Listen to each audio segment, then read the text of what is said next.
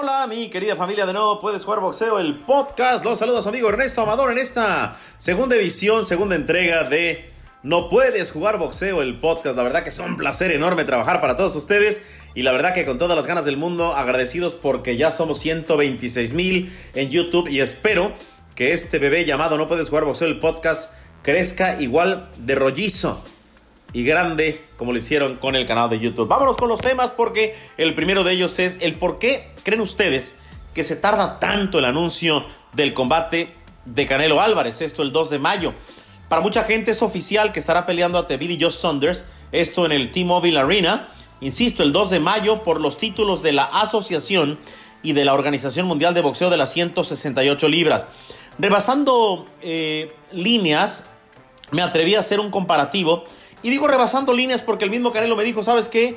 Cuando se anuncie la pelea de manera oficial, el que la va a anunciar soy yo. Yo respeto mucho lo que dicen los boxeadores porque no cruzo líneas, sin embargo sí me veo la necesidad de preguntarme y decir, carajo, ¿qué, pedo? ¿Qué pasa con el anuncio de Canelo ante Saunders, de Canelo ante Triple G? Callum Smith entiendo que ya no. Pero también entiendo y me han dicho algo, y créanme que no me gusta hacer ni jugarle a la chapoy, pero ahí les voy dicen por ahí algunas tendencias extrañas que se pudiera dar un sorpresón enorme. A ver, estoy cayendo en un terreno que odio, pero que hoy tengo que pisar, que es el terreno de la ligera especulación. Se habla también de un sector serio de la posibilidad de que sea, en vez de Saunders, Triple G. Pero le voy a decir a, mi raza, a ustedes, carajo, lo que yo creo que, que es este 2 de mayo Saúl Canelo Álvarez estará enfrentando a Billy Joe Saunders en septiembre 12, si no mal recuerdo. Y quiero entender que también en Las Vegas enfrentaría a Triple G en la tercera edición de ese combate maravilloso. Lo único que me queda duda es que si serían 160, lo cual no creo que fuera así. Quizá habría un catch weight. Hablemos si no son 60 ni 68, 64, ¿les parece bien? De manera que se dé la tercera pelea entre Canelo y Triple G. Recordemos que en su momento, nada más ni nada menos que el terrible Morales y Marco Antonio Barrera pelearon la primera pelea en 122, la segunda en 126, perdón, en 122, 26 y 30, sí. Ahí está. Andaba yo resbalándome, resbalándome, resbalándome. Pero, ahí les voy. Eh, ¿Por qué se está tardando tanto el combate eh, en anunciarse de manera oficial? Yo la verdad con todo respeto no entiendo. Estamos hablando que es el 2 de mayo, y es 10 de marzo. Y estamos a menos de dos meses para que este combate se anuncie. Teorías puede haber mil. El tema del coronavirus, si es correcto que se lleve a cabo en el T-Mobile Arena, un lugar donde habría muchísima gente. Cerca de 18 mil, 19 mil, 20 mil, no recuerdo en ese instante cuántos de caben. Pero eh, otra de las cuestiones es las supuestas, y aquí no quiero ahondar mucho, las supuestas diferencias entre Canelo y Oscar de la Hoya, un tema que a mí con todo respeto no me importa, pero son cuestiones que hay que poner en la mesa. O sea, al Chile, como dicen por ahí, tenemos que hablar como son las cosas, y a mí me parece honestamente que ya eh, los impacientes, eh, entre los cuales me incluyo, fans del boxeo, queremos ya saber. Yo agradezco enormemente a Santos Saúl Álvarez Barragán, mejor conocido como el Canelo, que me haya contestado en Twitter y que me diga, cuando se haga oficial yo seré el primero en anunciarla. El tema es, ¿qué está pasando? ¿Por qué? ¿Por qué? ¿Por qué no se ha logrado anunciar este combate? Eh, yo creo que, que para mí lo óptimo, insisto, el año boxístico del tapatío tiene que ser este. Por, por muchas cuestiones que, que, que nos llevan a la lógica. Canelo Saunders, mayo. Canelo Triple G 3, septiembre. Qué mejor fecha. Y en diciembre, como decía Eric Gómez, primero tiene que ganar las dos primeras, irse con Ryota Murata.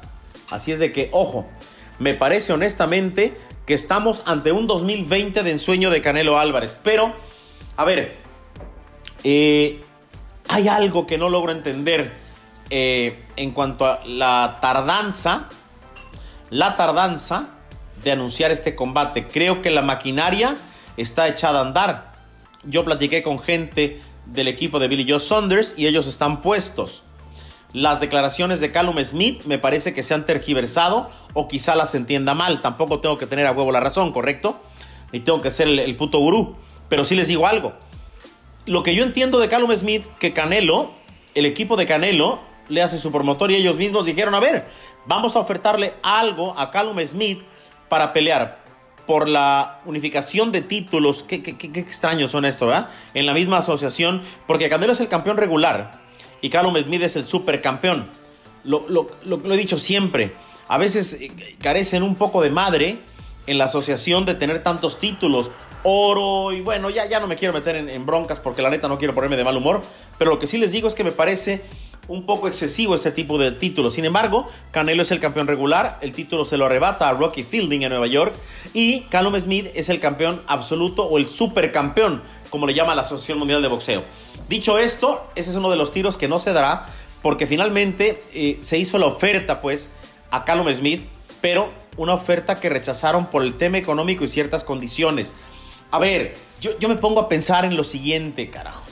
¿Cuántas veces en la vida y no logramos entender, y no logramos entender muchas veces los mexicanos, que es lo, que más me cae en, los huevos, y perdón que lo diga, aquí en el podcast se vale hablar todavía más mal hablado.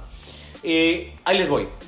Si tenemos al puto lado A, al que corta el pastel que es mexicano, y no lo entendemos, o sea, caramba, estamos muy mal los mexicanos. Sucedió en su momento con Mohamed Ali. Sucedió en su momento con el señor Floyd Mayweather, sucedió con Julio César Chávez González, el gran campeón mexicano, sucedió con Oscar de la Hoya, ha sucedido inclusive con Cotto, con Manny Pacquiao y en esta era, como Canelo lo mencionaba en una entrevista que hizo conmigo para Univision, esta es la era de Canelo, ¿por qué carajo no va a ser el lado A? Entonces, dicen muchos peleadores y mayormente ingleses, y ojo que se está haciendo una rivalidad de poca madre entre mexicanos y, e ingleses o peleadores del, Reino Unido, bueno, ahí les voy, caray. Pónganse a analizar. Canelo es el lado A. A Canelo es al, al que le pagaron los 365 millones de dólares. Y ojo, que cómo le ardieron al mamila de Mayweather, ¿eh? Mismo que se anda burlando de Canelo. ¿Cómo no se atreve a burlarse de él en el cuadrilátero? Es lo que a mí me enchila de este tipo de peleadores. Claro, es una máquina de hacer dinero. 50-0, récord perfecto, aunque yo diría 49-0 porque lo de McGregor ni Mike yo, yo, no se lo cuento. Pero ahí les voy, raza. Ahí les voy, raza. analicemos a detalle lo que estamos viviendo. Canelo es el lado A. Si Callum Smith, que es el supercampeón, dice, ¿sabes qué? Canelo es el campeón regular. Vamos a darnos en la Mauser. Le voy a ganar a Canelo. Y en ese momento, que es lo que no están entendiendo o lo ven imposible literalmente, si le ganaran a Canelo en el escenario, porque es posible. O sea, el otro güey tiene dos brazos, dos patas, dos huevos, una cabeza, al igual que Canelo, correcto, y le puede ganar a Canelo, como Canelo le puede ganar a Callum Smith. Pero la lógica es que el favorito, el rostro del boxeo, sea Canelo. Sin embargo, dice, a ver, me voy a partir la, la mandarina en gajos con Canelo. Si le llego a ganar a Canelo, me convierto en ese instante en el lado A y si hubiera una cláusula de revancha, que mayormente en todos los contratos existe, entonces a la siguiente, en el caso o en el escenario de Callum Smith, si lo hubiera ganado a Canelo, sale como el lado A. Y entonces él impone condiciones. Muchas condiciones que los cangrejos y los hijos de la Malinche se quejan, pero las han puesto todos y cada uno. Es lo que yo no entiendo, esa tirria, ese odio, ese desprecio, esa manera de pegarle por pegarle a Canelo. Leo comentarios recientemente de una de las piezas que subí de Julio César Chávez y el travieso Arce. Fíjense, raza, el nivel de estupidez que tienen algunos mexicanos, el nivel, el nivel de, de taradez, de ceguera, de, envidia. Me decían, oh, hombre, así como vimos a Julio César Chávez, papá, se madrea a tu pecoso. Fíjense qué, qué gente tan estúpida. O sea, ¿cómo puede haber ese tipo de comentarios tan ignorantes? Nadie, nunca, nunca, nunca le quitará, ni yo le quitaré, un ápice de lo que logró Julio César Chávez padre. Pero aquel estúpido que me diga a mí en los comentarios insultantes, de desprecio, de reventadorcillos de quinta que hoy, por el odio a Canelo, dicen que Julio César le gana a Canelo, créanme que literalmente estamos hablando de un sector de gente, primero y principal, que no entiende boxeo y que son muy estúpidos. Vamos cerrando el primer tema que es el por qué no el anuncio. Les expliqué más o menos el por qué entiendo yo, sin tener la verdad. Muchas veces no me acuerdo de mi pinche nombre, mucho menos voy a tener la verdad, ¿correcto? Pero lo que hago sí es estudiar boxeo, vivirlo, tratar de plasmarlo en los videos, ahora en el podcast, en esta bendita vitrina que me permite tirar saliva, hablar desahogado. Eh, y no es que no disfrute los comentarios, pero, pero tirarme media hora para platicar con ustedes así y que ustedes ya me mienten la madre en silencio, al cabo esos putazos ya no me llegan. Entonces, eh, les decía, en mi manera de ver, comete un error enorme Callum Smith. Voy a, no voy a ventilar nombres, porque no se vale quemar a la fuente. Pero la, misma gente de Callum Smith dijo, la neta la cajeteamos. Ahí era. ¿Qué va a pasar también con Caleb Plant? ¿Qué va a pasar también con Caleb Plant? Que en su momento dijo, no, a mí me vale madre Canelo. Casi, casi. Bueno, entonces si te vale madre pelear con el, con el rostro más importante del boxeo mundial, pues sabes qué, güey, si a ti te vale madre a nosotros más. Y ahí sí entiendo a la promotora de Canelo, que es Golden Boy Promotions, y en Promotions, no, Promotions. y ahí sí entiendo yo, con todo respeto a Canelo, diciendo, ¿sabes qué, güey? Primero quieres pelear, primero me quieres madrear, te quieres poner tus moños, ¿sabes qué, güey? Aquí el que pone las condiciones soy yo. Y eso le guste al que le guste, señores, señores. No, no, no, no, nos hagamos tontos, entendamos una cosa. En un partido y con todo respeto para la gente del Toluca, cabrón, para la gente de Juárez, para la gente del Necaxa, si juegan contra América, ¿quién es el lado A? ¿Dónde jueguen? El América. Y pasa lo mismo con Chivas. Hoy el Canelo es el América, hoy el Canelo es Chivas. O si fuera de otra forma en España, sería el Real Madrid y sería el Barcelona. O sería Messi o sería Cristiano. Ahora, vamos a otro tema que a mí me llamó la atención y que agradezco mucho que me mandara eh, nuestro querido Sergio Sánchez, quien es el sales manager de No Puedes Jugar Boxeo. Eh, caramba, hay una página muy interesante en Inglaterra que se llama talksport.com. La neta que están muy completos en lo que, lo que publican, no solamente de, boxeo, sino de, varios deportes, pero lanzan hoy, hoy por la mañana, su libra por libra. Voy a leer rápidamente el libra por libra de Talk Sport, que son 10 por cierto, pero yo les voy a dar mi top 5 y les voy a decir por qué. Ellos ponen en Inglaterra, lo cual me llena de orgullo, cabrón. Imagínense que un mexicano, un chamaco que le daba vergüenza subirse a vender paletas, cabrón, es el rostro del boxeo mundial. Y yo como un cabrón que tiene el corazón verde, blanco y rojo, me, late triple, cabrón. O sea, si, si, Chivas gana la, la, Libertadores, puta, me vuelvo loco. Si la gana América, el que la gane, cabrón. Porque soy mexicano. Y porque entiendo perfectamente, raza, de lo que estamos hablando, ¿me entienden? O sea, es donde yo quiero que, entiendan. Mi pedo no es Canelo, Canelo no es mi hijo, Canelo no, es más, yo quisiera ser su amigo, pero no, no, no, no, no califico, cabrón. O sea, la neta, no, ¿me entienden? Yo no, ni, siquiera soy amigo de Canelo, porque él, él no lo permite, porque él es un hombre muy cerrado y sus lealtades son otras, y lo cual respeto. Para que entiendan, lo mío no es Canelo, lo mío no es Chivas, lo mío no es América, güey. Lo mío saben que es que el mexicano se una y respete lo suyo, cabrón que estemos orgullosos de, nuestro Tintán, de nuestra María Félix, de nuestra Virgencita de Guadalupe, cabrón, de nuestros tacos, de nuestro puto mariachi. Ese es mi mensaje. Y entonces, cuando logramos ver en una página como talksport.com, y para, para que vean que no estoy mamando y que es verdad, pueden visitarla, talk como hablar, sport como deporte en inglés.com, buscan el libra por libra, el número uno, y seguramente les va a dar diarrea, cabrón, los cangrejos, es Canelo. El número 2, Lomachenko. El número 3, Terence Crawford. El número 4, Naoya Inoue. Pinche monstruo japonés que peligra con el panterita si fuera disciplinado. El 5, Alexander Usyk. Aquí la pinche puerca tuerce el rabo. Ahí no estoy de acuerdo. Este güey fue la verdura en cruceros. Pero bueno, sigamos. No quiero. Eh, el sexto, Errol Spence Jr. El séptimo, Tyson Fury que para mí debería ser el quinto. Después viene el octavo, Gennady Golovkin. Viene por ahí también Josh Taylor, que es un peleadorazo inglés. Y acuérdense de mí cuando le estoy diciendo que la rivalidad perrona seguirá siendo con Puerto Rico, pero desafortunadamente Puerto Rico pasa un momento bajísimo en el boxeo. Muy delicado, muy, muy grave. Tienen por ahí nada más al bimbito, pues para que me entiendan. Y ojalá regrese el Tito Acosta. Eh, eh, eh, Alberto Machado, el explosivo, y que, venga Verdejo de regreso, y que Berlanga vaya creciendo con ese 15-0, 15 knockouts, que tiene un 100% de knockout el neoyorquino.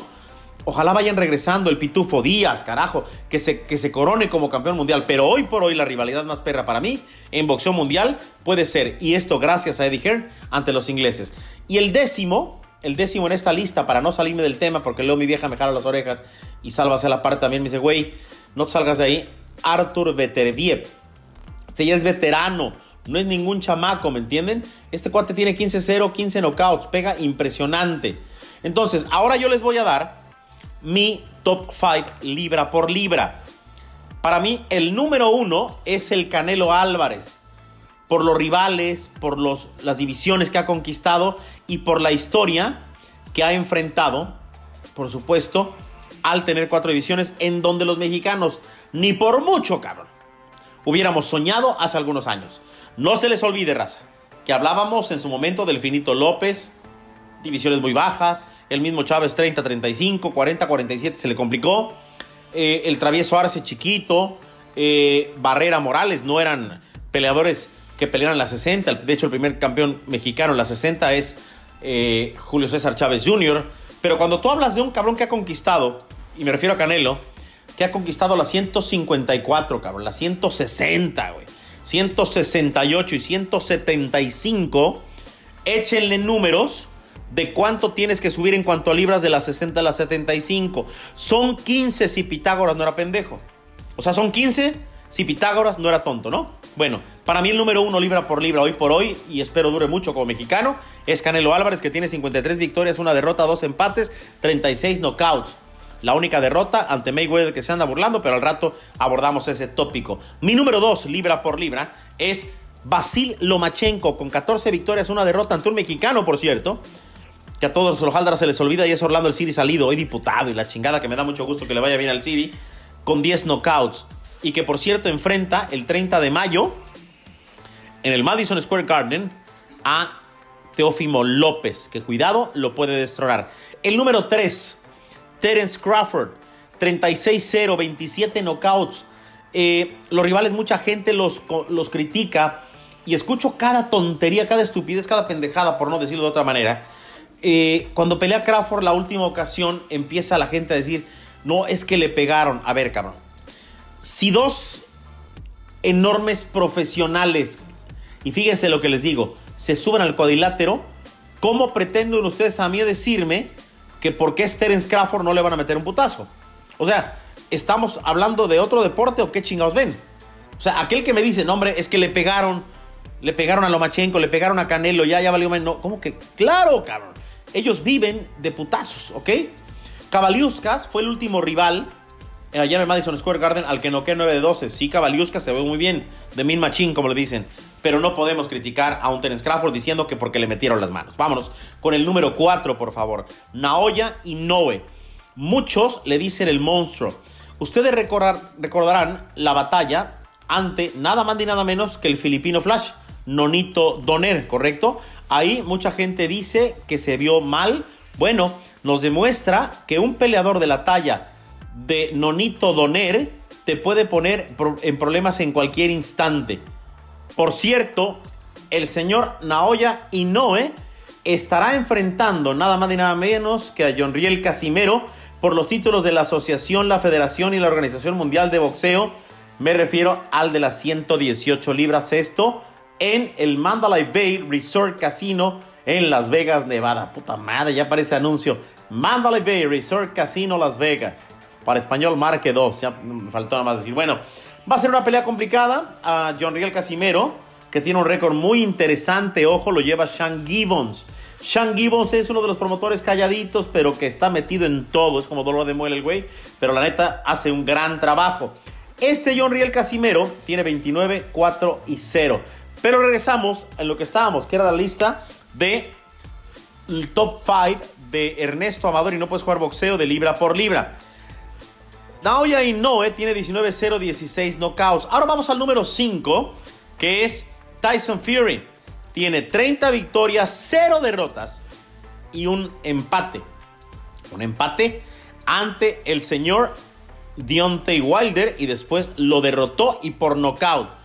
De los 30 victorias que tiene el señor Tyson Fury, bueno, la verdad es que ha demostrado que tiene un poder enorme en los puños. O sea, no es como decía, eh, debo decir un poco y discúlpeme, el arrogante Deontay Wilder en su momento, que tenía manos de almohada. Bueno, demostró que no tiene manos de almohada porque de los 30 que ha noqueado, ha noqueado a 20. Perdón, le ha ganado. Perdón, se los dejo ahí. Me ganó el estornudo. Les decía, de las 30 victorias, ha noqueado a 21. Perdón el estornudo, eh, disculpen. Pero sí me tapé la nariz. Y un empate. Bueno, para mí ese es el número 5. Vamos a repasar rápidamente la lista ya sin tanto detalle. Nada más con los récords, raza. El número 1 libra por libra es Canelo, que tiene 53-1-2 con 36 knockouts. Lomachenko es el número 2 con 14-1-10 knockouts. Crawford, 36-0-27 knockouts. Naoya Inoue, 19-0-16 knockouts. Y Tyson Fury, 30-0, un empate y 21 knockouts. Canelo es el manda más de las 68 y 60. Lo dije en orden no cronológico. Lomachenko es el campeón de las 35. Crawford en 47. Naoya Inoue en 118. Y Tyson Fury en la que yo estoy. La categoría que no tiene límite. O sea, los Yantonios. Pero bueno, esto es nuestro libra por libra. Me parece que obviamente los comentarios vendrán. Eh, y recuerden que este podcast lo pueden escuchar donde les venga en gana, en todas las vitrinas. Corran la voz, mi raza, porque la verdad lo hacemos con todo, todo, todo el cariño del mundo. Ahora, hay otro tema que quiero abordar con ustedes. Fíjense bien. Se vienen muchos combates muy interesantes. Y recapitulando un poco, para mí debe ser ese calendario de Canelo en 2020, Saunders, Triple G y el peleador japonés Inoue. Sin embargo, bueno, ya veremos, dijo un ciego. Ahora, lo que se viene eh, en anuncios es importante porque el 14 de marzo, que es ya, pelea Shakur Stevenson con Miguel Marriaga por el título de la Organización Mundial de Boxeo en Los Pluma. La verdad que este combate puede ser muy interesante porque se dice por ahí que Shakur Stevenson estaría abandonando la división de las 26 para irse a las 30. Ahora, habíamos hecho una lista muy interesante de campeones mexicanos. Ustedes lo recordarán. A mí en lo particular me llama mucho la atención el momento que vive no solamente el boxeo mundial, sino el boxeo, el boxeo mexicano. Eh, tenemos campeones prácticamente en todas las divisiones y eso a mí en lo particular me llena de orgullo. Vamos a repasar un poquito para ir ya a la parte final de este podcast, ya la segunda edición o segunda entrega, no sé ni cómo se llama esta madre, pero bueno, creo que segundo episodio, un pedo así de la temporada 1, ya me siento Jack Bauer, de, de 24, pero bueno, eh, en la categoría de los mini mosca está el Soto por parte de la Organización Mundial de Boxeo. En mosca está el, tepiteño, el número uno, el chinguetas, cabrón. Julio César Martínez del Consejo Mundial de Boxeo. Después viene por ahí el Gallo Estrada, en la 118, por supuesto, del Consejo Mundial de Boxeo. ¿Ok? Perdón, perdón, perdón, perdón, me estoy apendejando. Disculpen, raza, ya saben, cometen errores. Super Mosca, cabrón, 115. Perdón, 115, ya lo estaba cajeteando. En Super Gallo está Rey Vargas y el vaquero Navarrete. Vargas Consejo, Navarrete Organización. En Pluma, Leo es diamante del Consejo Mundial de Boxeo y Leo es campeón de la asociación. Vámonos a Superpluma, donde también está Leo en la asociación y el Alacrán Berchel, que va con Oscar Valdés. Eh, puede ser hasta junio, ¿eh? Están alargando un poco las negociaciones. En Superligero tenemos nada más y nada menos que a José Carlos Ramírez, el orgullo de Avenal, California, que por cierto acaba de anunciar su pelea el 9, papá. El 9 de mayo en Fresno, California, ante Víctor Postol. ¿Se acuerdan ustedes de, de ese Víctor Postol?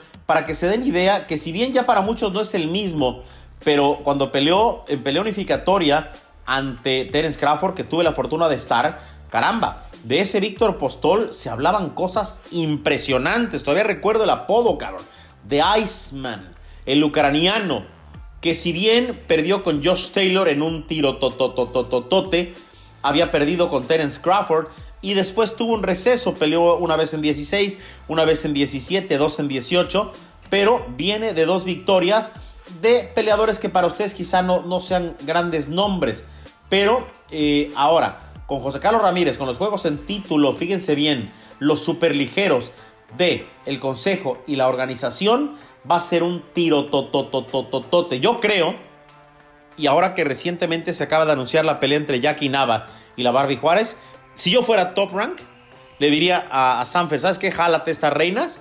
Es la última pelea de Jackie Nava y probablemente la última pelea de Barbie Juárez. Barbie tiene 40 y Jackie tiene 39. Literalmente están ya en el borde del retiro.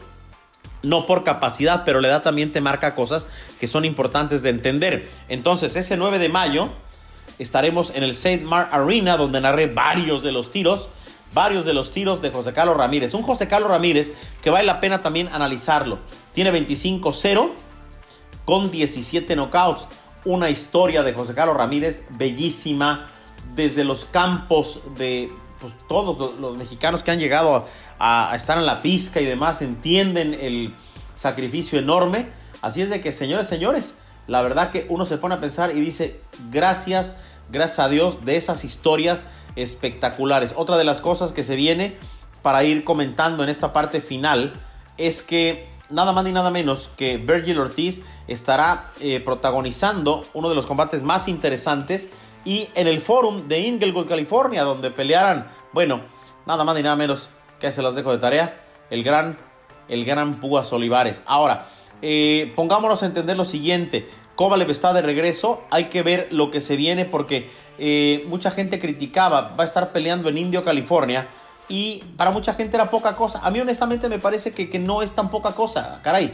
Creo de todo corazón que vienen cosas interesantes. Él estará peleando ante un cubano en un combate muy interesante, Sullivan Barrera. Recordarán a este, a este peleador cubano. Esto será un tiro muy, muy interesante en Indio, California. Insisto, es una pelea que con todo respeto va a ser eh, de mucho, mucho ruido. Esto va a ser el 25 de abril allá en, Indio, California, por si se animan.